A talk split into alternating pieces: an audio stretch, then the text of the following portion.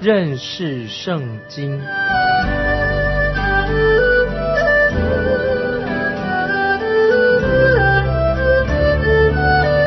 认识上帝的话，把上帝的话带到全世界。本节目是由认识圣经机构和环球广播电台联合制作，欢迎收听。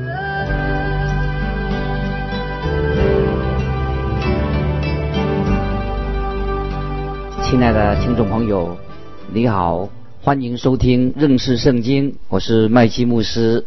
今天我们要看撒母耳记上第六章，现在我们要读第一节。耶和华的约柜在非利士人之地七个月。这段经文也很有意义，并不是题外的话。约柜让非利士人很头痛很头痛，每一次他们把约柜放在他们的偶像大袞的面前的时候，他们的偶像大袞就倒下来的，只剩下的破碎的肢体。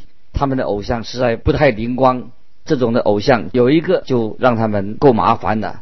加特城的人就不再想要这个约柜在他们当中，就送到以哥伦去，但是他们也不想要，也要想办法赶快把这个约柜要送走。接着我们看撒母耳记上二到四节，非利士人将祭司和占卜的聚了来，问他们说：我们向耶和华的约柜应当怎样行？请指示我们用何法将约柜送回原处。他们说：若要将以色列神的约柜送回去，不可空空地送去，也要给他们献赔罪的礼物，然后你们可得痊愈，并知道他的手为何不离开你们。非利士人说：应当用什么献为赔罪的礼物呢？他们回答说：当照非利士首领的数目，用五个金痔疮，五个金老鼠，因为在你们众人和你们首领的身上都是一样的灾。非利士人要很快的要想甩掉这个约柜，可是不晓得怎么办才好，因此他们就征求他们的祭司跟占卜的一些建议。那么他们认为不可以空手送回以色列神的约柜，所以他们要献上送上赔罪的礼物。从他们所送的礼物当中，我们可以看出非利士人他们的宗教是非常的低俗的。很多人想要知道为什么神会把非利士人赶出应许之地。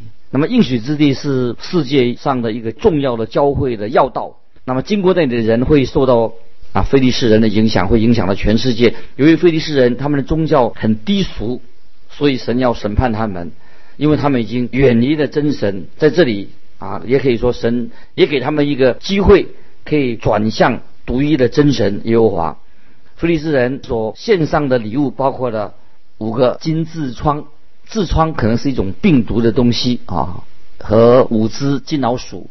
接着我们看第十一节，把耶和华的约柜和装金老鼠并金痔疮的像的盒子都放在车上。听众朋友请注意，当非利士人以为把约柜放在车上送回以色列就了事了，你们知道为什么吗？他们实在不知道怎么办才好，神没有让他们对这一次的行动来负责任，但是以色列人却应该知道该怎么做。我们从他们处理约柜的方式就看到神也是在审判以色列人。有什么不同呢？因为以色列人本身他们应该知道怎么样处理约柜的事情。接着我们来看第十二节，牛直行大道往伯示麦去，一面走一面叫，不偏左右，非利士的首领跟在后面，直到伯示麦的境界。我们看到非利士人把母牛拴在车上，把小牛留在家里面，那么这样当然很不好。母牛去了，小牛留在家里面是违反自然律。为要让非利士人看出来他们的灾难是以色列神对他们做了审判，以色列人的神的作为。接着我们看十三节到十五节，伯示麦人正在平原收割麦子，举目看见约柜就欢喜了。车到了伯示麦人约书亚的田间，就站住了。在那里有一块大磐石，他们把车劈了，将两只母牛献给耶和华为燔祭。利未人将耶和华的约柜和装金物的盒子拿下来，放在大磐石上。当日伯示麦人将燔祭和平安祭献给耶和华。我们看到以色列人并没有从非利士人接受任何的东西留下来给自己用啊，这一点啊表现的还不错。接着我们看第十六节，非利士人的五个首领看见当日就回以革伦去了。非利士人看到约柜已经退回去了，他们很高兴，终于把约柜可以脱手了。接下来我们看到约柜回到以色列人那里，那么问题又出现了。我们看第十九节，耶和华因伯示麦人擅关他的约柜，就击杀他们七十人。那时有五万人在那里，原文是七十人又加上五万人。百姓因耶和华大大击杀他们，就哀哭了。那么这里我们看到伯示麦人做了神所严厉禁止的事情，因为约柜是属于会幕中的至圣所，只有大祭司每年才一次可以进到约柜面前。当约柜被搬动的时候，好像在旷野的时候一样，以色列人要很谨慎，要很小心，很恭敬的把约柜把它盖好，不可以随便观看。非利士人不知道这些规定，但是以色列人他们自己应该知道。接着我们我们来看二十节，伯示麦人说：“谁能在耶和华这圣洁的神面前侍立呢？”这约柜可以从我们这里送到谁那里去呢？这里重点，听众朋友要注意，不在于他们看了约柜，以及他们看了他们不该看的。约柜它只是只是一个箱子而已，就是啊，就是一个箱子。重点在于神是在至圣所约柜那里来会见他的百姓。神现在不愿意见到他们，是因为他们已经远离了神。神要审判他们的悖逆，他们的亵渎，以及他们不顺服。接着我们看二十一节，于是打发人去见基列野林的居民，说：“非利士人将耶和华的约柜送回来了，你们下来将约柜接到你们那里去吧。”他们也想用一个迷信的方式来摆脱这个约柜，他们就派使者到基列野林说：“你们来拿约柜吧。”换句话说，以色列人根本他们的内心没有准备好要来接受啊这个约柜。我们看到神的百姓在那个时候并没有预备好，要预备好心来归向神。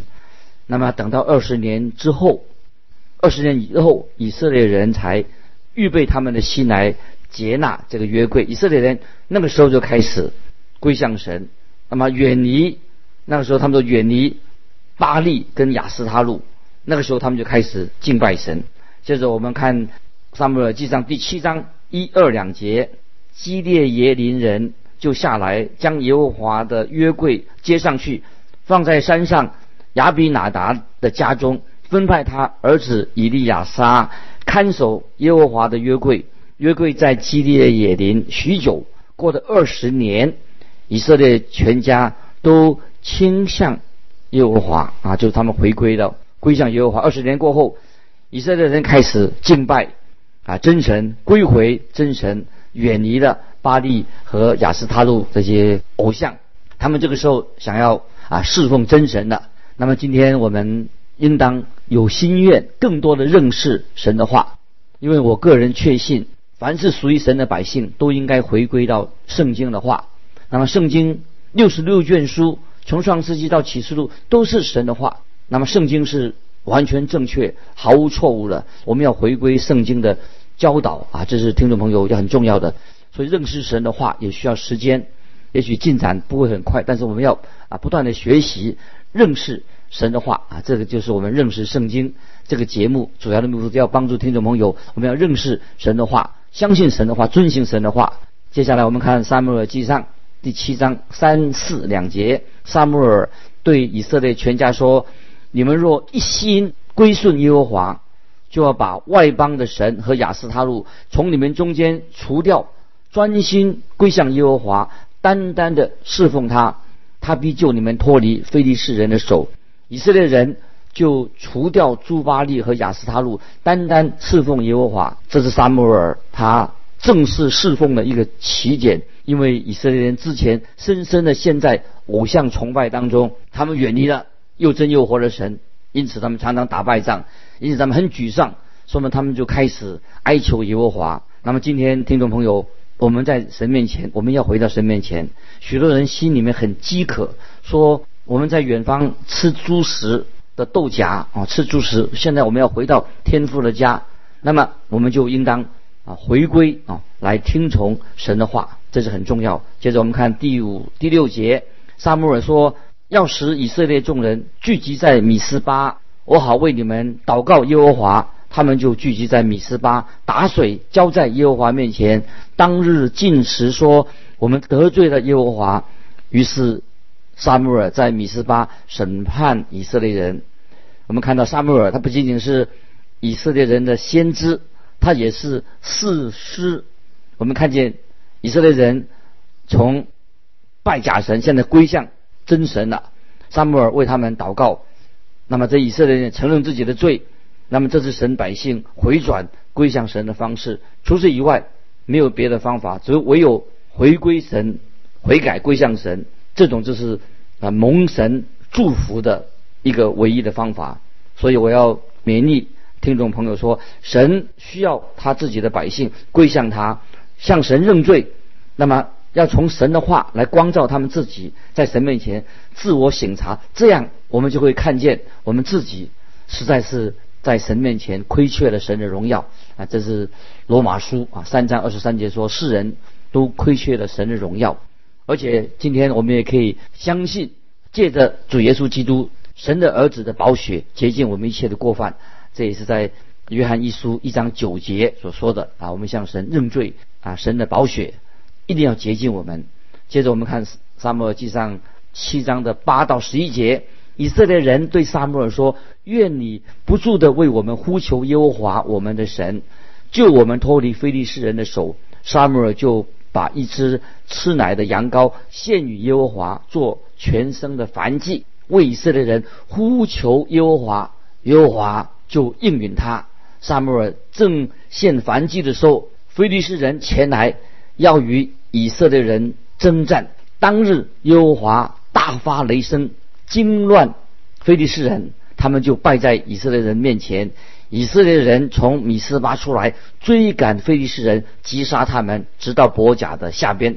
感谢神，神就让以色列人打了一场胜仗，是他们长期以来的第一次打胜仗。以色列人曾经之往之前拜偶像，他们现在背逆神当中，这个时候他们已经归向神了。撒母耳严格的要求他们要向神认罪悔改，结果神就让非利让他们在与非利士人征战当中得到胜利。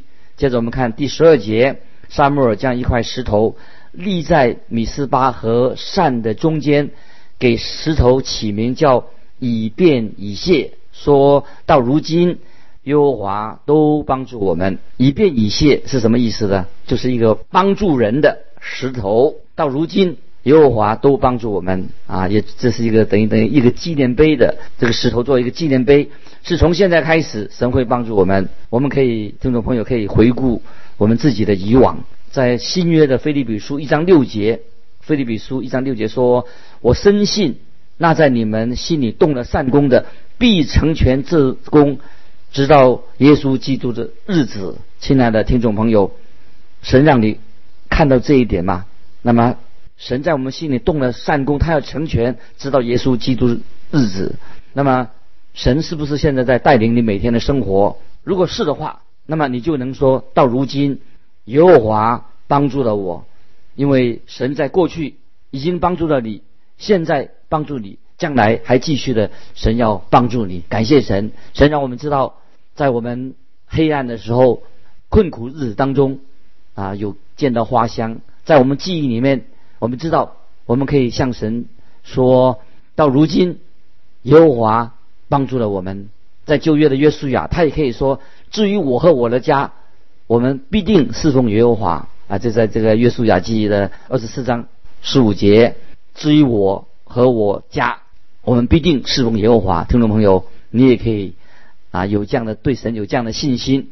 大卫也可以这样说，大卫曾经这样说：“你们要称谢耶和华，因他本为善，他的慈爱永远长存。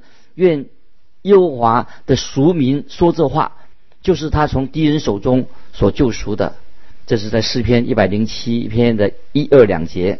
听众朋友，我要说，我们要感谢神，神恩待我们，从过去到现在直到永远。曾经有一个做生意的人，他这样说，他说昨天就好像一张过期的支票，明天是一个期票啊，一个期票，今天就是现金。那么神要我们在今天很有智慧的运用我们的时间来荣耀神。在你的生活当中，你有没有认识神呢？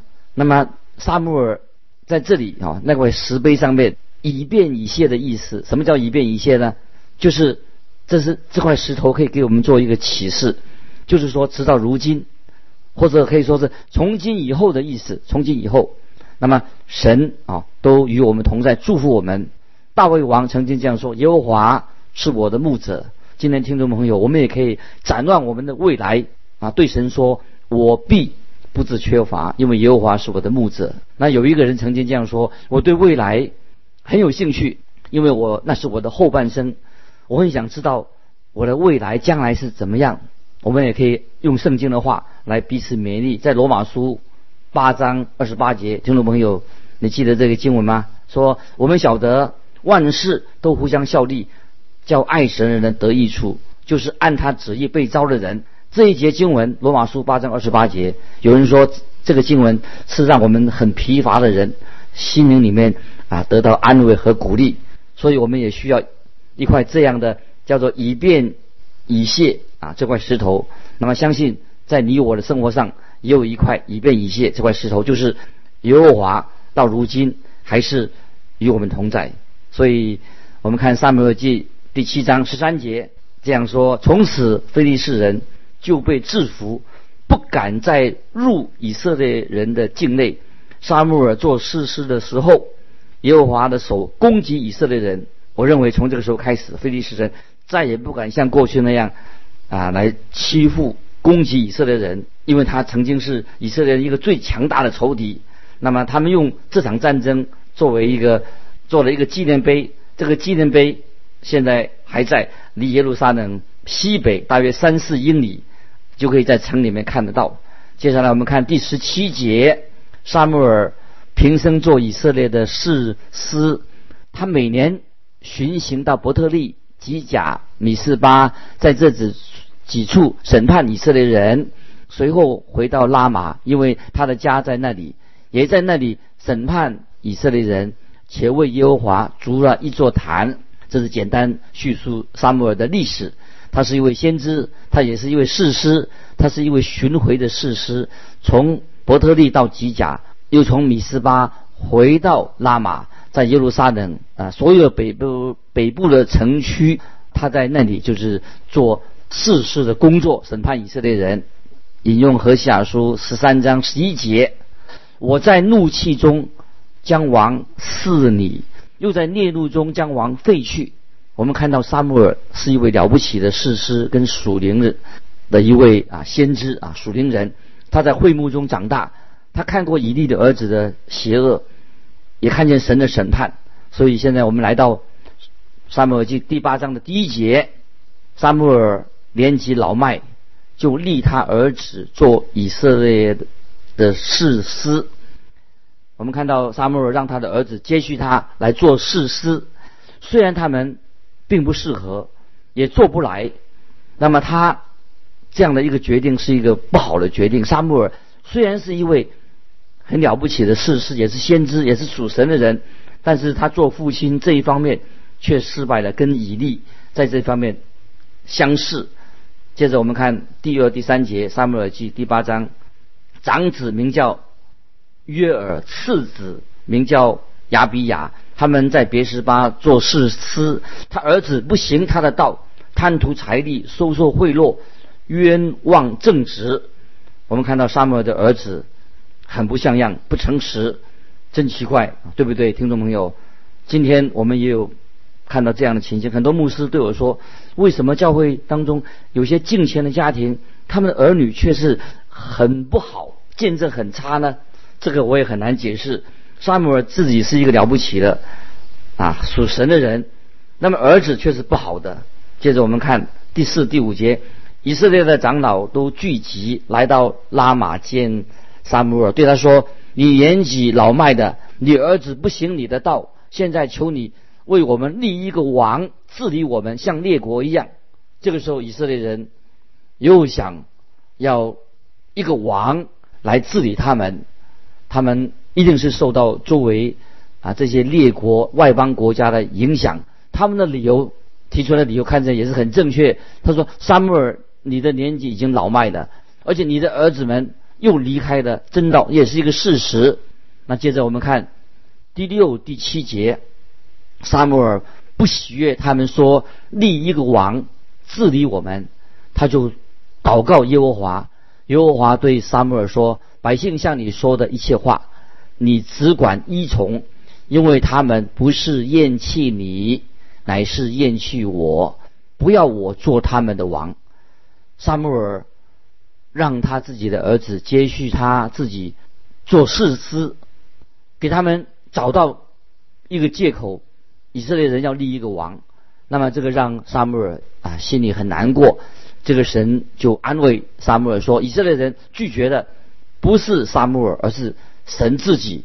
因为撒母耳的儿子他们是不好，只是一个借口，真正的理由是以色列人这个时候又抗拒啊神的主权，他们不要神来做他们的王。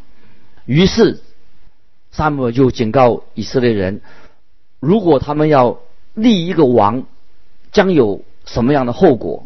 那撒母耳会告诉他们说，这个王新的王会辖制来管辖他们，会要他们的儿子去参军打仗，要他们的女儿去做厨师，做他的啊女仆，又拿他们部分的田地、葡萄园、橄榄园和他们的牲畜。这个王会把部分的东西要把它拿过去。所以撒母耳就警告说，等到他们在困苦向神呼求的时候，也许神那个时候就不听他们的呼求。接下来我们看撒母耳记上第八章十九到二十二节，百姓竟不肯听撒母耳的话，说：不然，我们定要一个王治理我们，使我们像列国一样，有王治理我们，统领我们，为我们征战。撒母耳听见百姓这一切话，就将这话陈明在耶和华面前。耶和华对撒母耳说：你只管依从他们的话，为他们立王。